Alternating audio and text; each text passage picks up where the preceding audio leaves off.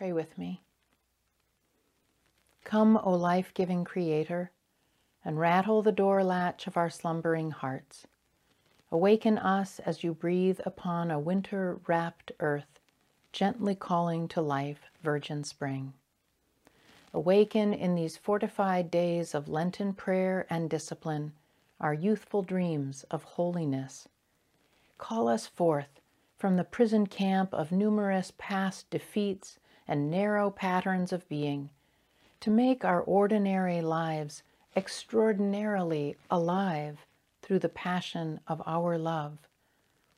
Show to us during these Lenten days how to take the daily things of life and by submerging them in the sacred, to infuse them with a great love for you, O God, and for others. Guide us to perform simple acts of love and prayer the real works of reform and renewal of this overture to the spring of the Spirit. O Father of Jesus, Mother of Christ, help us not to waste these precious Lenten days of our soul's spiritual springtime. Amen. Good evening, my beloved friends, and welcome to the beginning of Lent, a season in which we are called to breathe in deeply and to stand still and to dare to take in all that this season has to offer. Of all the things that can be said about the purpose of Lent, these 40 days now leading us towards Easter morning, I find the words of this opening prayer by Edward Hays some of the best words to encapsulate everything that I hope and pray for us as a community this season. In short, I hear an invitation to set some time apart in our lives to uncover and remember who we are at our very core, both broken and blessed. It's a season to remember that we are not created to be independent. We are not created to be self sufficient islands, but rather beautiful, strong, vulnerable, tender reflections of God's love in the world dependent on deep connections one to another. Today, amidst the all pervasive backdrop of COVID, it may seem cruel at first to suggest there is value in embracing this invitation for deep reflection and quiet and solitude during Lent this year. I, for one, feel that I've often had enough alone time this year for a lifetime, but I want to share why I think why I think this invitation is different and why I think it is particularly important right now. I once heard a younger and wiser member of my family once say that there is a difference between being alone and lonely. And while it was said apart from the context tonight, I offer that wisdom to all of us to engage in the tradition and the holy rituals that are set before us in the days ahead. Tonight, we are called to start a journey, a journey that we primarily have to take alone. It is a journey that we start tonight by naming and confessing ways that we have fallen short of living our best lives, making choices consciously and unconsciously that may have fallen short of reflecting who we are in God's eyes. We are, quite literally, asked to bow down and seek forgiveness for those shortcomings, to render our hearts wide open in a posture of true humility. Too often, I think we conflate the word humility with the word humiliation. So this evening, I want to stop for a moment and remember the difference. Ash Wednesday is about the former, not the latter. It is about our very human need to recognize our limitations. It's about calling us to a place of deep truth and authenticity.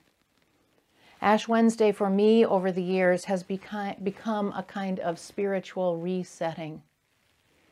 It is the day, and this is the liturgy, that calls me to simply stop. For me, that's remembering the times that I have failed or have overfunctioned or have spoken too much or too little. or maybe even avoided ways of being in right relation with other people, in my immediate circles, or even in the world. It does not mean that I am a bad person. It means I am not, nor ever will be, a finished product. And yet, still and always, we are cherished in God's eyes. That's the reminder, this one night of the year, that brings me to my knees. The call to humility is the invitation to be reminded of our blessedness within the context of our broken lives, and to face fully, for even just a moment, our need for forgiveness, for healing, for grace, for patience. Ash Wednesday is a time to consider the deep symbolism of the ashes. Traditionally, as I said, our ashes are made by burning last year's Palm Sunday branches. Last week, we did send out a number of those pieces of palms from last year, hoping that some of us would take those and, with our instructions that we provided, turn those into ashes. Regardless whether you did that or not, or going to use the candles as I will behind me, this is a powerful symbol. These same branches, these same branches that make some of our ashes tonight, were used to welcome the arrival of Jesus, who bystanders thought was coming to a triumphant, all powerful, save us from oppressive forces kind of kingdom. But instead, our ancient narrative tells us that Jesus turned everything upside down when he arrived. He came not to claim power over anyone, but rather to level the playing field with revolutionary love refusing to reject or disrespect anyone. And so he was condemned to die for that kind of love. So, as our ashes this night are a remarkable symbol calling us to a different path as well, it is a path remembering and embracing a humbler and literally more gritty way of walking in the world. Ashes are about as gritty as it gets. They smear and smell, and they remind us that life is indeed messy. These ashes are calling are our calling card out into the world. They urge us to bow down tonight and then raise our heads in the morning to greet the world with that kind of love. When ashes are pressed into our foreheads, we cannot deny that we are more than just spiritual beings walking around in unattached bodies. We are flesh, and yes, we are dust, and to dust we shall return. But in this in between time, between then and the not yet, how shall we live our lives? The invitation today is to spend some time considering how you will spend the next 40 days of this journey. A time to consider what this season of self examination and reflection might have in store for you, in store for me. In a few minutes, we will hear ancient words. They are the ancient words said year after year in our tradition, inviting us into what we call a holy Lent. This year, I am somehow more keenly aware of the obvious. I realize that what this season, this journey has to offer is completely dependent upon our receptivity to it. In other words, we will either hear these words and embrace them and we will hold or we will hold them apart at a distance maybe because they don't sound right or they don't feel right to us, or maybe even feel unusually harsh this year amidst this context. I get it, I feel it, and I want us to lean into the possibility that Lent can be holy for us indeed. I don't know about you, but I can feel very overwhelmed and sad pretty easily these days. And so, this Lenten invitation to take on a time of quiet introspection and self reflection comes with unique challenges and burdens this year. I'm not sure I'll be very good at accepting the invitation, but I promise you I will try. and I invite you to do the same. I'm grateful that Jesus reminds us on this particular night that greatness is something that perhaps altogether we usually get completely backwards.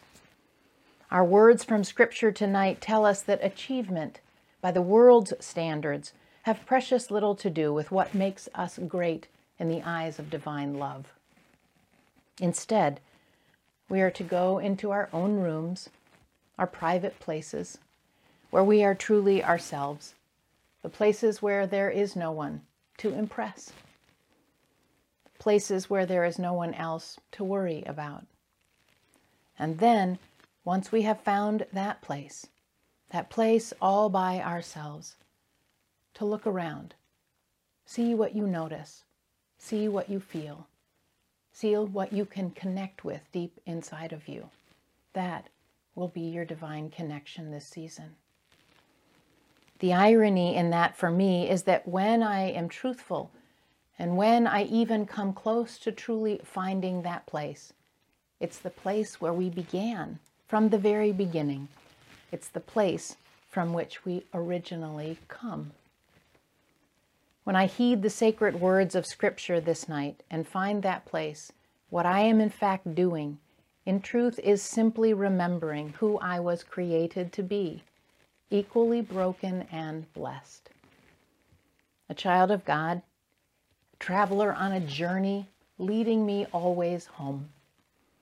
On this night, I pray we find each of us a way to breathe deeply into some new silence, into some new peace, into some new ways of seeing with our hearts more than seeing perhaps with our eyes.